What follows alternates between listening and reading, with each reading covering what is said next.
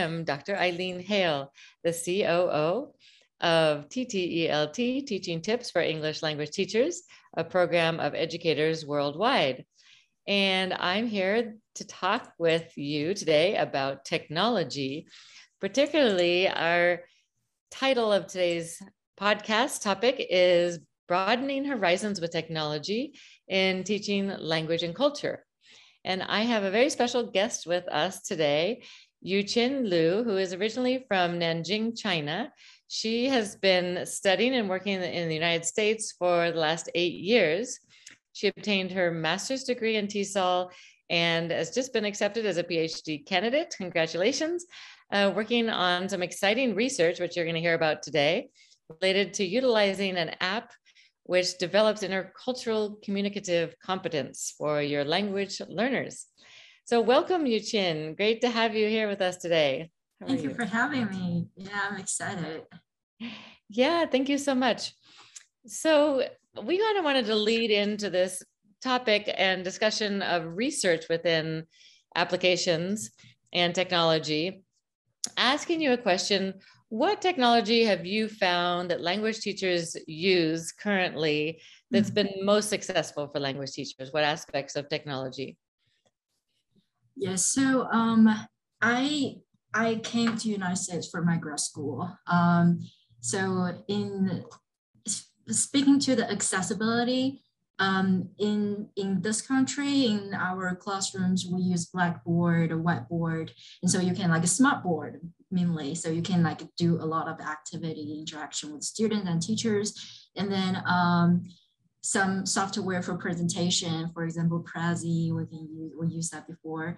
And then I think most recently I heard of like flipping the classroom. So like, but also there's some like a technological tool associated with the, uh, with with like videos, podcasts, online quizzes, and but you actually flipping the classroom and really let the student be in the center of the classroom, but also like using the technology to enhance the teaching. Um, and also podcast could be one of them too. uh, some some little games and some you know quizzes and all those things.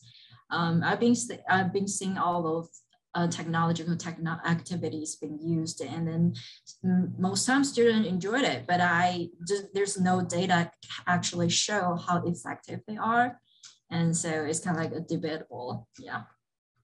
So being a phd candidate now what have you found are the gaps in technology specifically related to language learning that you're trying to fill in your research? Um, so I'm just based on like the background that I gave to you, I just feel like all those traditional technology, do I still want to use it in my future class with my students? And you know, like I'm a millennial. So when I was born, there was no technologies, no internet until maybe I was like 10 years old back in China. And then um, now they're like younger, younger generation. They born with the technologies. So if we start using those tr traditional technology in the classroom, will be more effective or less effective. And so like I work with some uh, some of my friends and they know how to do the programming thing. And so we kind of like, we try to kind of innovate in some technology application uh, specifically that people act, people can use through their phone and can be um, accessed worldwide, not just for specific countries. Um, but I think while you're creating those technology for yourself, for a student, you have to think about what are those like for the first thing first, you need to think the accessibility of the technology. If because I know our listeners are from from all over the world, and then you have to think if you can't actually create a platform for the student can be used in your country, and so that's the first thing you need to think about. And then the second, what are the learning gaps? You know, like not just the technology gaps, because we're not like a technician trying to figure out fix the technology, but we want to use technology as the as as the tool to help our teaching and learning. So what are the learning gaps? What are the students' learning styles? do they prefer more visual or do they prefer more like audio? And so if for example like if they love listening more and to improve their english listening skill you can you can use podcast or you can just create a podcast platform for them and also invite your students you know as a word for their learning and to let them join and talk to you and listen to each other. Um, yeah I don't, I don't know if it's enough information. yeah, that's great. Uh, no, those are great points that you made. So, can you tell us about your specific research and the app that you're developing? How this fits into some of the gaps? Yeah. Um, so me myself also English as a second language. I'm I'm still learning, but I won't title myself as second language learner anymore. Um, I'm I'm a PhD candidate, so I'm just like writing my dissertation for my research interest. And my research is specific on how to use technology teaching and learning tool, the tool that we created since last year um, with some of my friends. It's called Context Culture. And so it's really digital storytelling based. Uh, we collect all the authentic real life stories from uh, people all over the world who born with that culture and let them tell their story. And um, so we were just write it up. And then uh, we can like gener- generate in a quiz form and so put into the app. And so we said, but like that's why we call it context culture. So because we want to deliver those cultural information to to the users, they kind of like learn in the context. Because if you just tell people, I'm gonna ask the question later. So like I actually have a good question for you, but I will ask you later. Um, we believe that we can teach people culture, but they don't necessarily necessarily understand that cultural attribute. So if you put it in the context, people will have generate a better idea where should I use this and why this is coming up. So it's more like you know we talk we said the phrase like a high context culture and low context culture. If it's a high context, which means you actually have to put in the context to learn what exactly of that what's the background of it to help you to you know to have the comprehension of this cultural attributes it's the same as a language if you, you if you just gave me a book and let me reset the vocabulary every day and i still don't know how to use it right. Yeah. So back to my question. Do you think we can educate culture? We can educate people culture? You mean when you say educate, you mean like teach culture? Um, think about not not putting yourself as a teacher, but it's more in generally in the daily life. Can you just go and like educate your friends, say, uh, this is the culture and this is the way how you need to understand all. So like educate not just like in the classroom setting, it could be like a different contexts.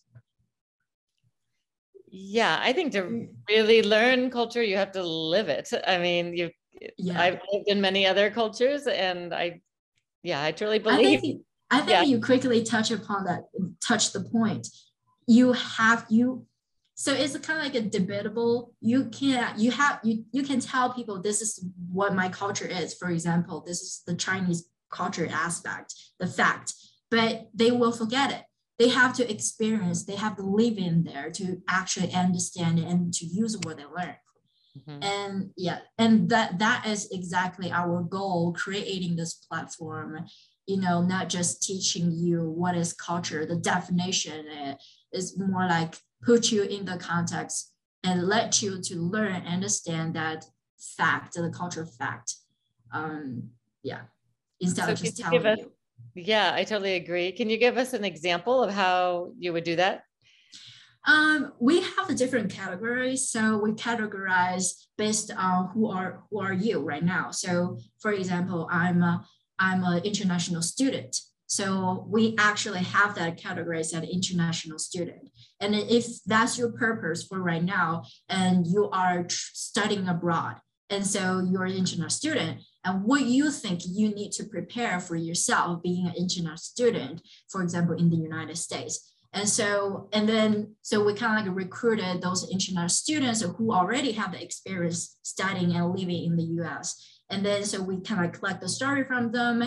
And the, the example that I guess specific example I can give to you is um, like plagiarism in writing, you know, and like mm, like the writing, you know, like a, how much citation you need to put in your research article and you know like what the how you can re, re, rephrase the you know instead of directly taking the quote from other articles and so those the, that I think I actually have the evidence to prove most international students they don't know it before coming to the United States.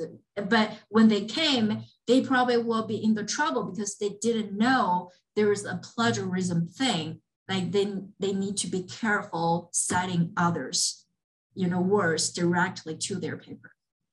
Right. I've taught yeah. a lot of international students and I know exactly what you mean. Yeah, so, that's that's the issue. Yeah. Okay. That's a great example. So if our listeners want to track with you, follow you, and, and learn more about your upcoming app. For our listeners, this isn't uh, live yet, it's still in the research process. Um, but if somebody wanted to participate in your research or learn more mm-hmm. about your research, how could they do that? Oh, um, I will share all the links, the, the web link, the website link, and then um, there's a link can take you to the beta testing. So as I said, as I said, I don't want to put it out in the market. It hasn't been open yet because I haven't done the research yet. I haven't finished it yet. So I want to test it um, with the students and then put it out. And so, but if you are interested, we have a beta testing. So um, there will be a link down below and then uh, you can click it and you can sign it up you can test it out to see if you like it or if you want to collaborate with us or you can be part of our team too if you want to yeah. wonderful opportunity for our english language teachers out there but we, we have the conversation like before we said this is not like advertising my stuff is more like an inspiration to our listeners. If I can do this, you can do this too. If you feel bored of the technologies that you've been using, you, you can definitely create your own if you want. And I believe there are more talented people than we are out there. So. And we have listeners from all over the world. Exactly. So you might even be able you know to research or ask put out a call for uh, people to collaborate from egypt from brazil from uh, oh, any wonderful. part of the world and then you could bring around you know add to your research from cultural norms in these different parts of the country or different parts of the world. Even in the united states we have many different cultural norms right? Yeah. Um, we're not targeting the people only in the united states. It's like for every country. For my country for your country. So i would love to. Yeah i would love to get connected with you all well, we will definitely share your information and how our listeners can be a part of what you're doing. I would love to be a part of it. Oh, and, thank you so uh, much. That's kind of the fun part of our podcast. We always are trying to learn new things from our global audience and people around the world that are doing innovative things. So Yuqin is on the cutting edge of a new app that hopefully will be live for us all to use as English language teachers in the future. And we'd love to help support her and along her journey. So thank you so much, Yuqin, for sharing, sharing this with us today. I appreciate and, it. Yeah. Yeah, we feel like you're an inspiration to teachers out there that everybody can create something or be a part of the creation of somebody else's who's doing all the legwork behind the scenes, see what we can contribute. So if you're interested in integrating culture into language teaching and providing something from your culture or wherever you are in the world, please reach out to Yuqin and or us at ttelt.org and we'll put you in touch with her.